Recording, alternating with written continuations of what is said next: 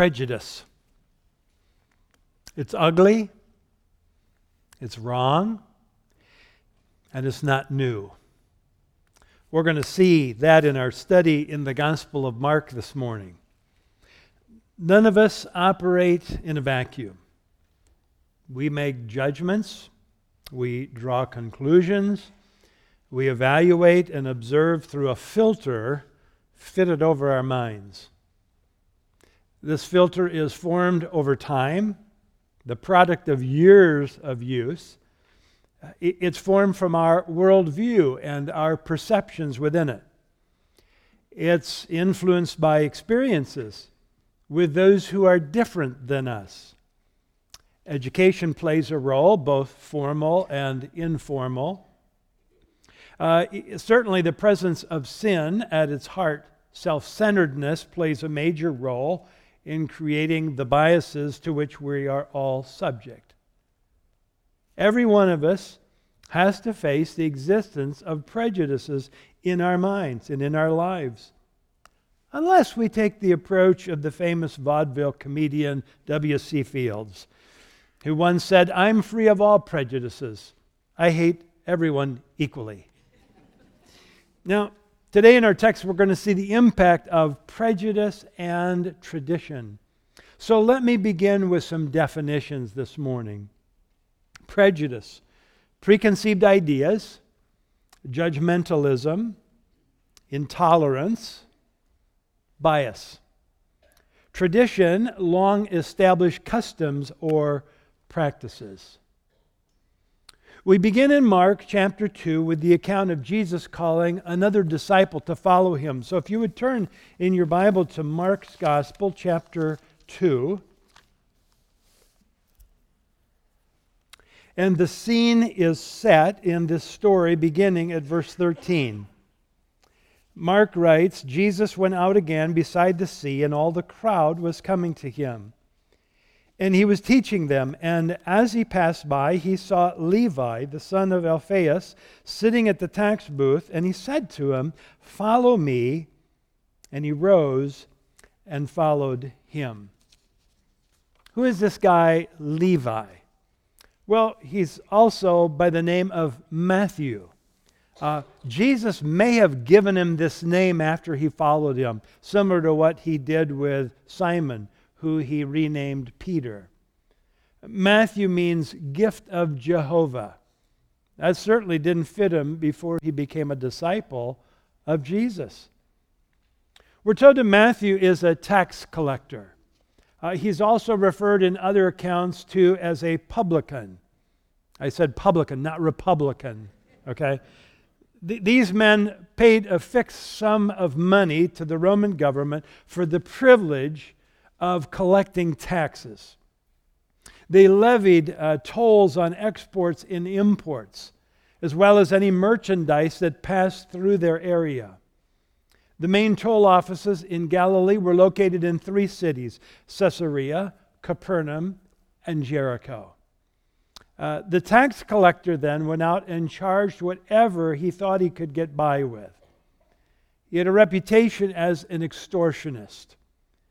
If he were a Jew, as in the case of Matthew, he was regarded by his countrymen as a renegade, a traitor in the service of a foreign uh, oppressor. Uh, we meet another infamous tax collector later in the New Testament. He's a fellow by the name of Zacchaeus, the wee little man. Matthew probably had been following the exploits of this itinerant rabbi especially as Jesus used Capernaum as his base of operations at this time in his ministry in Galilee. It's most likely, I think, that Matthew has already come to believe in Jesus and his message. And so when Jesus asks him to leave what he's doing and to come and follow him, there's no hesitation. Luke, in, in his gospel, uh, gives a further insight into Matthew's character. He writes this And leaving everything, he rose and followed him. Matthew left all of his former life behind, his security, his identity, to follow Jesus. And once he walked out of that tax office, he severed himself from his old life, from the manner in which he had lived. There's no going back. And what does Matthew do? He, he throws a party, a farewell party, if you will, for all of his friends, and he invites them to come and meet Jesus. There are tax collectors, there are people called sinners, uh, there's probably harlots in this group. Luke says this, and Levi made him a great feast in his house. Let's go back to the text of Mark 2. I'm picking up and reading at verse 15. And he reclined at table in his house, and as he reclined at table in his house, many tax collectors and sinners were reclining with Jesus and his disciples, for there were many who followed him. And the scribes of the Pharisees, when they saw that he was eating with sinners and tax collectors, said to his disciples, Why does he eat with tax collectors and sinners? And when Jesus heard it, he said to them, Those who are well have no need of a physician, but those who are sick. I came not to call the righteous, but sinners. Isn't it interesting that Matthew would call his friends together, his buddies, to introduce them to the one who would transform his life? I think we often see those who have just come to Christ going out and talking to their friends and their family and their associates to tell them about the one that brings forgiveness, that brings salvation, that brings eternal life. But I can just imagine the buzz around town Take a look at that guest list. It's despicable. And some of the Pharisees, those religious leaders who are committed to living out their understanding of the requirements of the Old Testament law to the nth degree, came peeking in the windows and the door. And they were mortified. They were disgusted. They were indignant at what they observed. Now, What's the big deal about Jesus having a meal with these folks? Remember that sharing a meal in Middle Eastern custom meant far more then than it does for us today. It was a time for fellowship, for sharing together. Uh, it's a time for communing together, sharing. It implied acceptance commonality. There, there's a depth of relating to one another in sharing a meal together. Note that the Pharisees don't bring their judgmentalism to Jesus, their prejudice to him. They go to the disciples and they ask, Why does Jesus eat with this riffraff? Here's what's behind their complaint they had defined their concept of Messiah. They weighed Jesus on their terms and they found him lacking. He fell short. He didn't measure up. I think this is one reason why they rejected Jesus as God's Son. Because you see, if he were from God, then he would be just like them. He'd be above the level of these sinners. His place would be with them, not with those. What they'd done, they just defined God. They just decided what God was really like. And, but that's always a danger, isn't it? Even in life today of defining who God is and, and, and, and what God should be like. It was Voltaire, the 18th century French philosopher, infidel atheist, who once said this In the beginning, God created man in his own image, and now man has returned the compliment. That's what they're doing, defining God. And so, even in our own lives, we're tempted well, you must not be God because you didn't do something that I asked for. You didn't do it in the way that I hoped you would. You didn't do it in the time that I expected you to work. We have to understand the deep seated prejudice the Pharisees felt for anyone else, anyone who is different, anybody other than themselves. Look at Jesus' response again to him in verse 17. He says, And when Jesus heard it, he said to them, Those who are well have no need of a physician, but those who are sick. I came not to call the righteous, but sinners. D.A. Carson writes, These verses again connect Jesus' healing ministry with his healing of sinners. The sick need a doctor, and Jesus healed them. Likewise, the sinful need mercy, forgiveness, restoration, and Jesus healed them. The Pharisees were not so healthy as they thought. More important, they did not understand the purpose of Jesus' mission. Expecting a Messiah who would crush the sinful and support the righteous, they had little place for one who accepted and transformed the sinner and dismissed the righteous as hypocrites. There's no suggestion here that he, went, he, that he went to sinners because they gladly received him.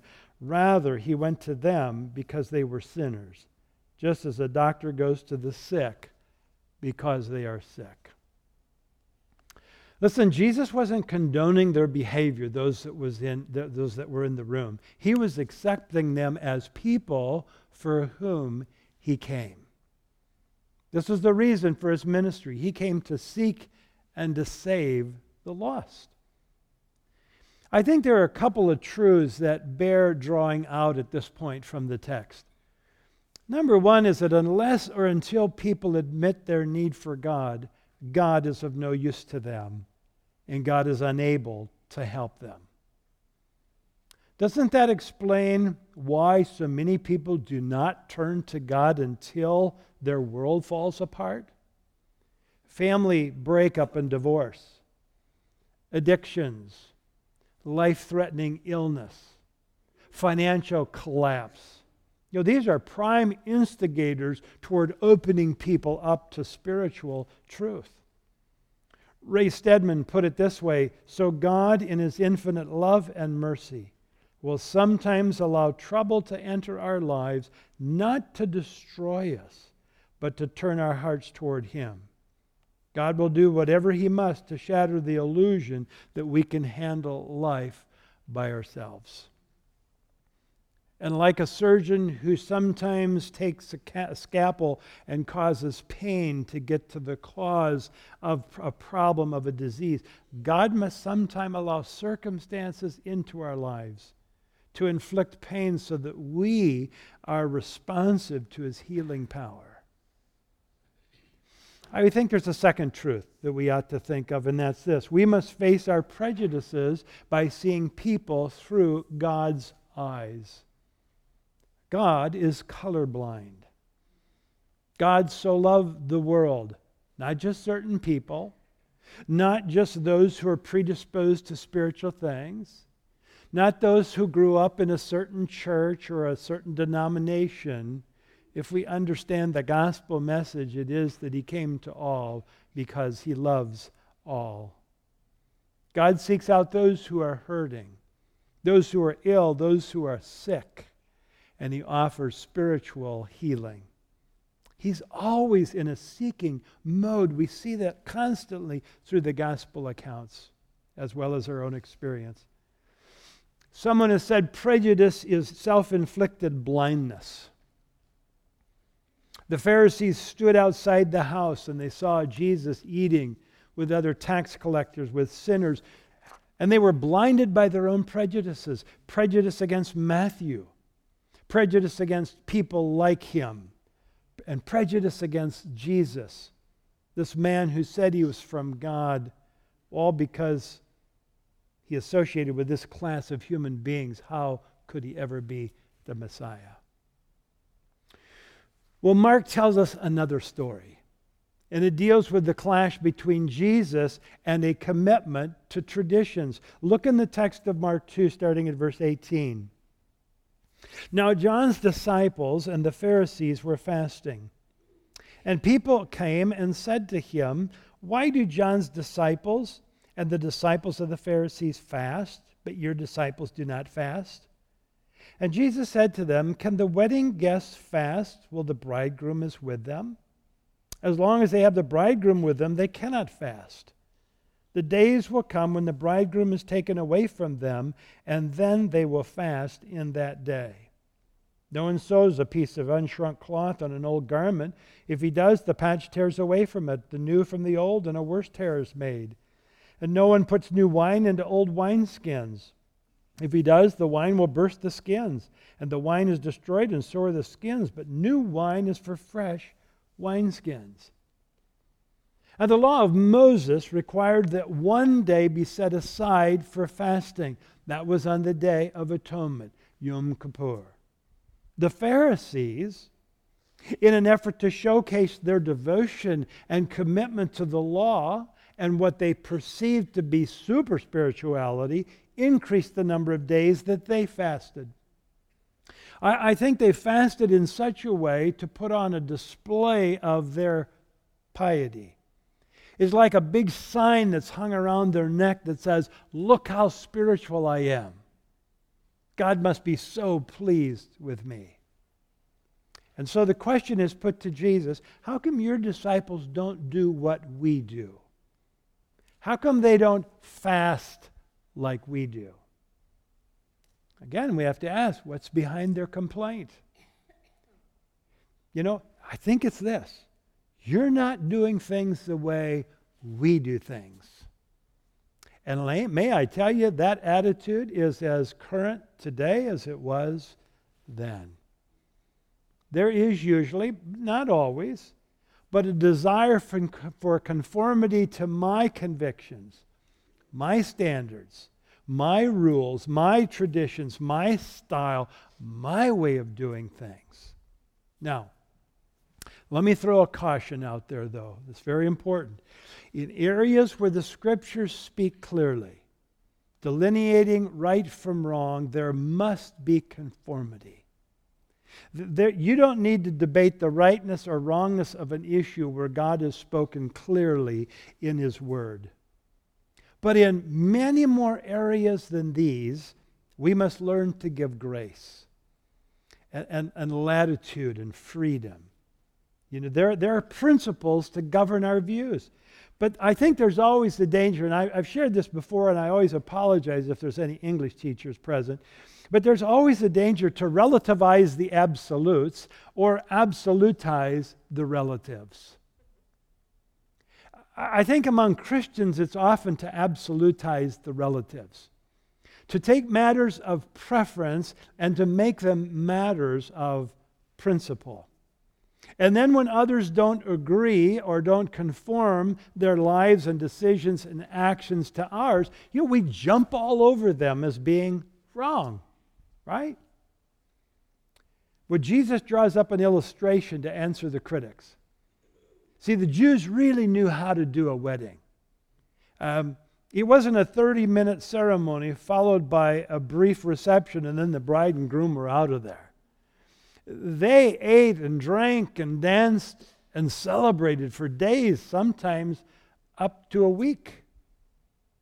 He goes further here and, and, and points out the absurdity of expecting the groom's attendants to just stand around on the sidelines fasting while the bridegroom is there. while all the festivities are going on.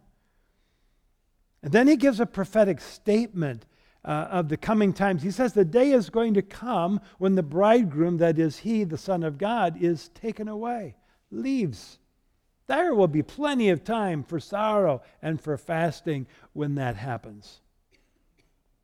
Jesus spoke of something else. There, there's something new, he says, that is coming a new relationship, a new focus, a new expectations. Think back then to the experience of the Jews to whom he's talking. For centuries, the focus of worship was in the temple. Uh, it was in the observance of solemn rituals and the practice of sacrifices. But he says something new is going to come to pass. As we'll see frequently in the Gospel of Mark, Jesus runs smack dab into the traditions embraced especially by these religious leaders by the religious establishment. And these traditions became uh, the measure by which they thought they were acceptable to God. And so they wanted everybody to fall in line. They became a way to demonstrate to God and, and to others that they were, in reality, self righteous. Because everything that they were doing was always focused upon having a right standing with God, something that they did.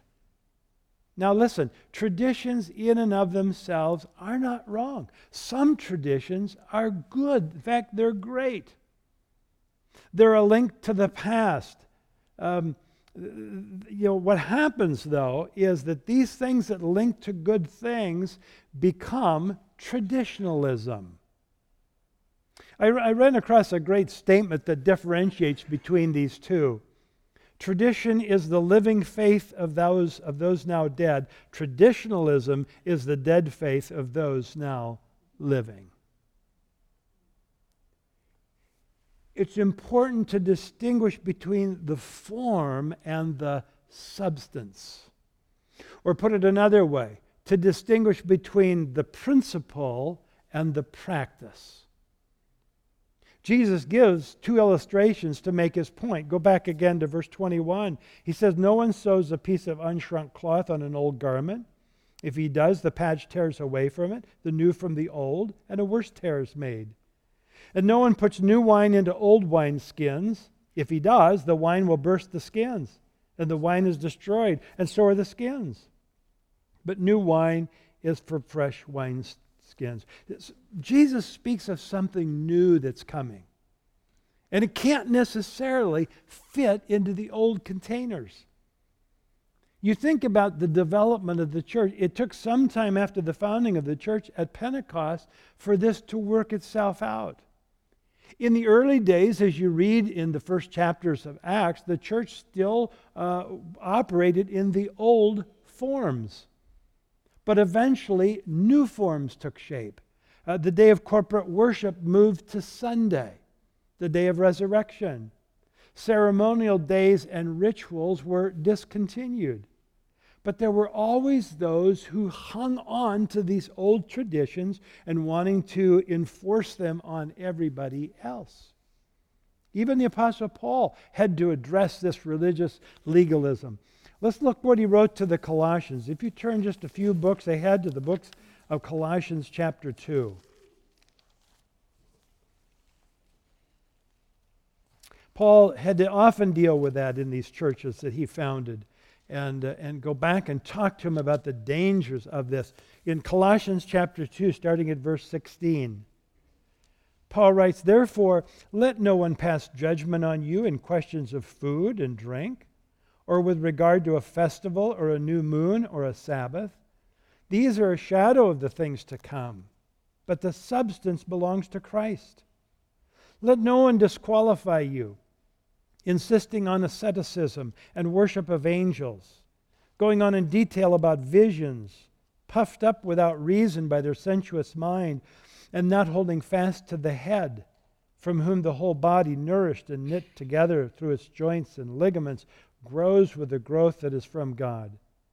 If with Christ you have died to the elemental spirits of the world, why, as if you were still alive in the world, do you submit to regulations? Do not handle, do not taste, do not touch, referring to things that all perish as they are used, according to human precepts and teachings. These indeed have an appearance of wisdom in promoting self made religion and asceticism and severity to the body, but they are of no value in stopping the indulgence of the flesh. So Jesus says that in this new relationship, the containers must be different. Again, let me say to you, there needs to be caution here we can never, we, we must never throw out the truth of God's word in an attempt to be modern or relevant. We cannot abandon the substance of truth while we change the form of expression to a changing world. For example, the integrity of marriage and family is being assaulted today. Divorce, even among Christians, is treated no more seriously than changing your financial advisor or your hairdresser. Later in our, in our study in Mark's gospel, we're going to see what Jesus has to say about marriage and divorce. The controversy in the Christian church over same sex marriage is another example where principle has been abandoned in the guise of relevancy and changing times. Things have changed, many seem to be saying. Let's get modern, let's get relevant. But these are examples of discarding the unchanging truths of God's Word for a changing culture. Now, the opposite also happens in churches, though. Ralph Neighbour wrote a book titled The Last Seven Words of the Church. He defined those words as, We never did it that way before. The danger exists that we're unwilling to change the form while not changing the substance in order to reach the current generation. Someone else writing about the deadly attitude of tradition in the church put it this way Come weal or woe, our status is quo. Now, the church has often faced this. You know, at the beginning of the 20th century, Sunday school was introduced to raging criticism for its inappropriateness. The only place for Christian education of children was to be in the home, the critics said. This was an intrusion into the responsibility of parents. Try to eliminate Sunday school today and see what happens. Or, or, or do you, some of you remember Sunday night church or Wednesday night prayer meetings? Listen, there's nothing wrong with those. Indeed, there's much to be commended uh, with efforts of teaching and of training and praying. But these forms must never be interpreted as sacred cows. Music. Do we dare go there? Sure. I love the old hymns of the faith. I grew up on them. They're usually filled with great thoughts of God. There, there's great theology in most of those hymns. You know, there's nothing like listening to a magnificent pipe organ belting out the melody to those familiar songs. But that's not the only acceptable form of worship through song. Many of the contemporary worship songs equally speak of God and his relationship with his children. And they call us to a fresh worship of the Savior. One's not absolutely right and the other absolutely wrong. We have to discern the structure and the form while not discarding or diluting the truth principles that underlie and undergird expressions of worship. We have to distinguish between principles that are derived from God's unchangeable word and our preferences derived from our personal tastes and experiences. Principles are unchangeable. They cross generational boundaries, they cross cultural boundaries, racial boundaries. They're timeless. But preferences are personal, they evolve and change over time. The packaging of truth must always be culturally relevant, or we lose our audience. But we must never sacrifice truth on the altar of relevance. Well, have I beat that sucker to death? sufficiently.